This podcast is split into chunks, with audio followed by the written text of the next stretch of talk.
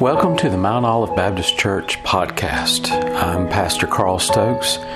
We appreciate you being here today with us.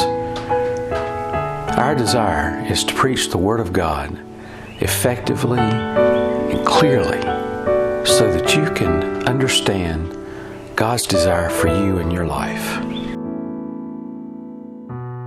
Tonight we're looking at the sixth angel in the book of Revelation. That's Revelation chapter 9, verse 13. I told y'all that I, you weren't supposed to let it out that I could get these done real quick, in spite of, in spite of the fact that I usually take a lot longer a lot of times.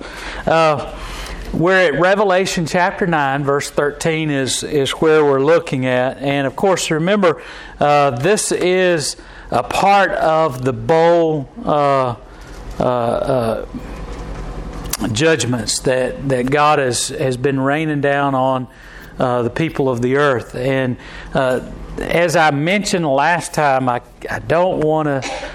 It sounds like there's all of this judgment and all of this uh, this destruction that's going on in the midst of all of this, uh, and there is, but it's what you choose to see when you look at all of that. Uh, yes, God is judging those who have sinned against God. God is uh, bringing judgment upon those who have uh, continued. And we have to understand and remember these are people who have continually rejected God.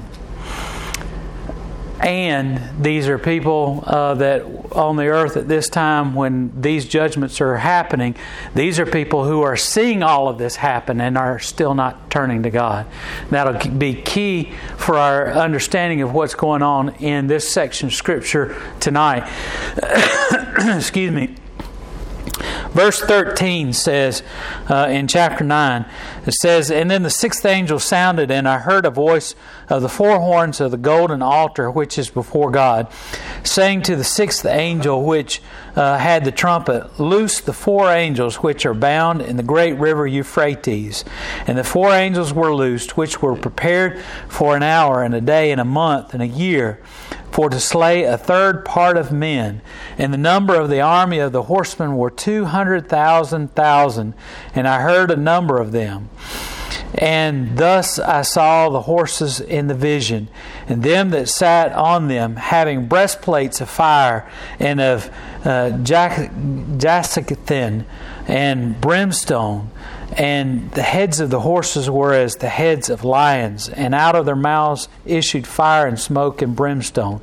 By these three was the third part of men by the fire and by the smoke and by the brimstone which, which issued out of their mouths. And their power is in their mouth and in their tails, for their tails were like unto serpents and had heads, and with them they do hurt. And the rest of the men which were not killed by these plagues yet repented not of the works of their hands, that they should not worship devils and idols of gold and silver and brass and stone and wood, uh, which neither can see nor hear nor walk. Neither repented they of their murders, nor of their sor- uh, sorceries, nor of their fornications, and nor, nor of their thefts. So, what we see in this passage of Scripture to begin with is that uh, a trumpet is sounded and the, the altar of God. Now, uh, if you'll think back to your description of the temple in Jerusalem, or when uh, the temple was being, uh, the tabernacle was being carted around the wilderness, uh, they had a big brass altar that stood, uh, and that was the altar in which uh, the sacrifices for repentance was uh, offered. Now, it was a big altar that had these uh, horns that came out of the uh, the four corners of the altar, and uh, this was uh, symbolic of uh, the place in which uh, the people's sins were the sacrifice for their sins were offered up, and this same altar is a that altar was a uh, mirror of the altar of God that, that is described in the scripture that is uh, in the presence of God in heaven. Uh, and so, this altar that is mentioned here is uh, that altar uh, in heaven, and, it, and, and on the four corners there's these horns, and uh, it was seen as a place of mercy uh, several of the kings uh, in Scripture and other people in Scripture, uh, in the Old Testament especially, were seen running into this uh, place uh, in the temple and grabbing hold of the horns of the altar of God and and pleading for mercy. One one particular uh, individual went there to to keep from being killed because he had. Uh, uh, betrayed the king, and he felt as though if he was there holding on to the horns of the altar, they would not uh, kill him because it was a holy place. They were not. Uh, uh they wouldn't defile the holy place by killing him. So he went in there and and grabbed hold of the horns of the altar of God. Uh, and other occasions, uh, people have gone and grabbed hold of these horns uh, to plead for mercy from God. And so this altar in heaven is. Uh, what that altar in the tabernacle or the temple represented, and uh, from the horns. Now, the Bible here says, uh, John describes it as uh, and the sixth angel uh, sounded, and I heard a voice of the four horns of the golden altar which is before God. Okay? John describes a voice. It's not God's voice that he hears because the altar is before God. He hears a voice, uh, and it's the voice is being uttered before God, so therefore it's not God's voice. It's not uh, it's not clear whether or not it's the angel's voice, and there are even some scholars that say it's the altar that speaks. Um, but regardless of what where the voice is coming from, uh, this voice is commanding that uh, the angel deliver these four, uh, four angels to the earth to bring judgment upon the earth. And these four angels uh, are reminiscent of the four angels that are at the beginning of the book of Revelation uh, that says that these angels uh, come from the four, wind, uh, four corners of the earth. Um, uh, and it's also speculated that these four angels were bound by God. These were fallen angels uh, or that they were um, the four angels of uh, at the golden altar of God. It, there's speculation as to uh, which angels these were. Regard, uh, I don't. I don't particularly care for uh, the commentators when they start to speculate about uh, certain things when they start going into extra biblical uh, sources, and they did a lot of that with this uh, section. Here's the important part they were angels. They were mess- uh, angels uh, throughout Scripture are seen as messengers of God. So these angels, whether they are fallen angels or angels that are doing the, the work of God, they are uh, they are created beings that are serving God as His messengers. Secondly, they are called upon and they are loosed to do uh, the bidding of God, to bring destruction upon the earth. Uh, God's God is the one who uh, has the power and authority over these angels. God is the one who uh, gives them the authority to go and to bring this judgment upon the earth. And so this they are uh, doing the bidding of God. Uh, they are not rogue angels or or demon angels or demons that are doing uh, things that God uh, doesn't want happen because it's God that looses them. Uh, thirdly, these uh, these angels were destined to do the work that God has. Uh, uh, designed for them to do because it says that they uh, that it was foretold of the day, the hour, the month, and the year, which is uh, a flowery way of saying that it, these angels were doing something that was decided upon God uh, a long time ago, and it was uh, the destiny of these angels to do this work, uh, which uh, in my opinion, uh, was determined when sin entered into the world. Because God would not have designed and, and destined these angels to do this work before sin entered into this world. So it would have been uh, at the time uh, at the time of sin entering into the world in the Garden of Eden or afterwards. Um, uh, I believe God's desire and intent all along was for man to have an existence with Him in the garden for all eternity and sin not to enter into the equation. I believe God knew that sin would enter into the equation, but God's desire is uh, that sin not enter into the equation. You ask me, how do you know that, preacher? Think of think for a moment. What do you feel like heaven will be like? We all have an image of heaven in our mind at this moment because I asked you to think about it. And we all think of, of heaven being a place where we can be with God, that we can fellowship with God, uh, that everything is as it should be uh, streets of gold, pearly gates, uh, mansion on a hillside, all of those things. Do you think God would create heaven and, and anticipate or desire for sin to be in heaven?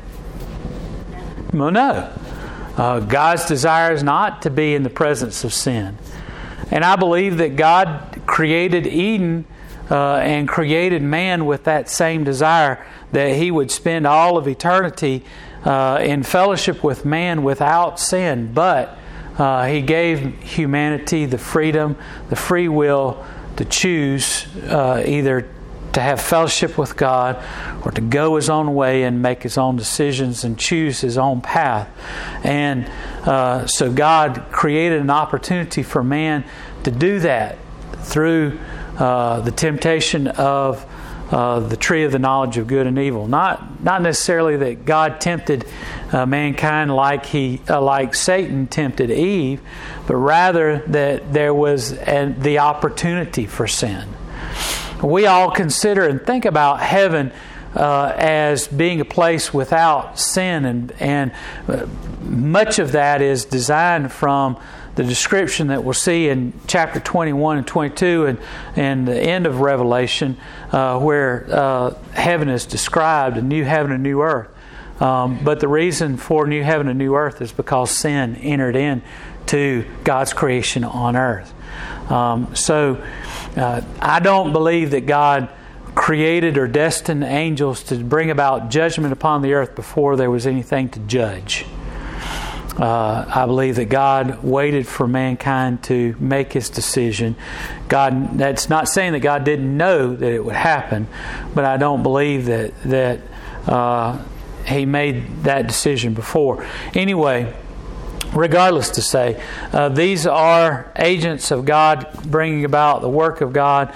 Uh, they are agents of the divine will of God. And in verse 15, we see that the angel is directly commanded to release uh, the four angels, uh, these bound angels, uh, and it's a passive verb that's used here. The sixth angel is the subject of action. The angel is the subject of, of action, not the bound angels. Uh, he is carrying out the the will of God. He is carrying out the work of God, um, and that's why it's in a passive voice. Uh, so, uh, what is the work of this angel? Uh, these angels were to carry out the desire, uh, the judgment of God, and they were to bring about uh, the destruction of mankind, uh, of a third uh, part of men. Uh, they were to go and kill one third of humanity. It was meant as a punishment, and it also was a task that led to the demonic army. and the, the task of the demonic army was to bring about uh, punishment of mankind, God's punishment of sin, punishment of those. And let's be clear God is not just merely punishing those who uh, tell a white lie every once in a while or uh, punishing uh, people that are uh, maybe uh, do a little something bad every once in a while. These uh, look at the description that's in Revelation. The punishment, the judgment of God is falling upon those who will not turn away from idolatry, will not turn away from their sin. God is providing an opportunity for, for mankind to turn back to Him in this judgment. In spite of the judgment of, uh, we have to, as I've told you before, one third of mankind is being uh, destroyed. That means two thirds are remaining until the end, which means that it's not, God had the right, God had the, uh, the righteousness to destroy all of mankind because of their sinfulness because of the sin and degradation of mankind, all of humanity has uh, the judgment of God that should fall upon them, and only God God is only bringing judgment on one third. This also causes us to ask uh, to see that as an act of mercy and an act of grace, and it is in uh, this specifically at the end of the chapter, he says, They will not return, they will not turn back, which in my purview, in my study, shows that this is an act of God desiring the return of mankind back to Him. This was an action of God to try and bring about not only judgment on mankind, but also to try and bring man back to a place of repentance. This is God's desire for mankind to repent to Him. To repent, turn away from their sinfulness, turn away. Specifically, it says here idolatry, specifically away from all of the worship of other gods other than God, uh, uh, and to try and seek for mankind uh, to turn back to Him. So, in spite of all the judgment that's falling upon all of these people and all the one third of mankind that is being uh, killed, it is also a sign of God's desire for them to return. Verse 16 shows a number. Uh, it says the number of the army of the horsemen were 200,000 thousand. Has anybody figured out how much that's, that is? 200 billion. It is, you're exactly right. It is um, 200 million, and it appears to be, and, uh, and it, while this is a very specific number, it is like the number 144,000 that was mentioned before. It is a number that is so far beyond the understanding and comprehension of the individual of that day we deal in numbers like 200 million all the time. In fact, that's a relatively small number. Um, in my bank account, that would be a huge number. In the Treasury of the United States, it is nothing because they spend billions of dollars without even thinking about it, and our debt is in the trillions of dollars. So, 200 million in uh, in our modern understanding is, is very little, but in the uh, purview of John, someone in John's day, uh, someone in the day in which this was written, it's an, it's an astronomical number that is, is just so far beyond. So, this army the, of demons and, uh, that the angels have brought about upon the earth is uh, an innumerable, uh, innumerable army. It appears to be a demonic army that rather than a human army, and uh, it says that he heard the number of them. It was a number revealed by God. It is an army with a combination of red, blue, and yellow uh, armor on their bodies. Uh, these uh, represent the fire with red, the smoke with blue, and the sulfur with yellow. Uh, and it is uh, the description of the army is, is like nothing that we know of in our world today, so therefore uh, we take it to be a demonic army in that it's not an army uh, with men in, in strange costumes uh, like some would want you to think, but it is uh, a demonic army. It's easy for us to see that because it is a combination of the body of a horse, the head of a lion, and the tail of a snake. Uh, and like I said before, it is the destru- uh, they bring about the destruction of one third of mankind through fire, smoke, uh, smoke, and sulfur. And what does that remind you of from the Bible? It reminds you of Sodom and Gomorrah, right?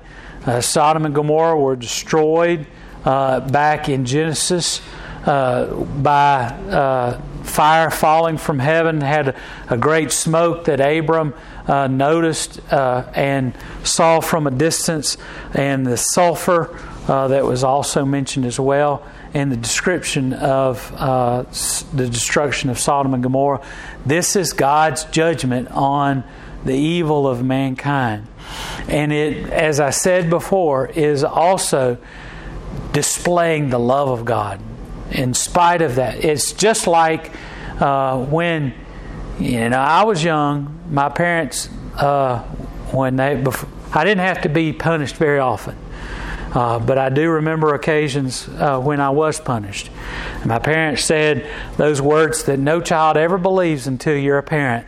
This hurts me more than it hurts you. Um, and but their discipline was a way of showing their love for me because my parents cared that I went down to the creek in the midst of a flood and tried to cross across that creek when the flood waters were up to my neck. And my parents cared the fact that I could have been swept away by those waters and never seen again. And my parents were very upset at me and my brother for going down there. But we had to see what happened to our our uh, tree house if it survived the, the, the all the rain. And so we did that and went down there because it was something to do. And so my parents expressed how much they loved me by how much they spanked me. And that, that's an anathema to a lot of people in today's society in the world because if they loved you, they wouldn't have spanked you. Yes, they loved me, they hugged me, and, and, and uh, were so scared, but after they uh, were over their fright, they wanted to make sure I never did anything like that again because they didn't want a chance, to, the off chance that I wouldn't be as fortunate the next time. So they made sure I'd never do it again. And they gave me a big whooping and I deserved a big whooping uh, because of it. And my mama made out like it because it was uh, my my clothes were covered in mud when I got back, but it was because she was worried about me and w- didn't want me to do it again. And God brings His punishment one because He is righteous. Two, because he is holy and cannot be in the presence of, of sin. God is, is removing the sin of, the, uh, of mankind from the world in this whole process, uh, but he is also demonstrating his love in that he desires for mankind to turn back to him. If you were pursued in that way in love, you would desire to go back to God. And God, uh, John says here that these men who witnessed this, the verse chapter uh, last of chapter nine says, they would not return they would not repent. Uh, the rest of the men which were not killed by these plagues yet repented not. I don't know about you, but when we have been through situations like uh, uh, 9 11, when the World Trade Center was attacked, uh, when we've seen uh, the hurricane come through, uh, people realized, yes, there is God, and they were they were very thrilled at the fact that they weren't carried away by that hurricane, and uh, a lot of people turned back and changed their heart, at least for a while, after those things, caused them to rethink about their situation. These are events that are meant to try and cause mankind to repent. And the Bible says that the men hardened their hearts. They turned away like Pharaoh in Egypt. They hardened their hearts and would not repent from the worship of their idols. And this is what God is trying to bring about. He's trying to bring about a repentance of mankind, but they will not repent, so they will receive the, the judgment of God.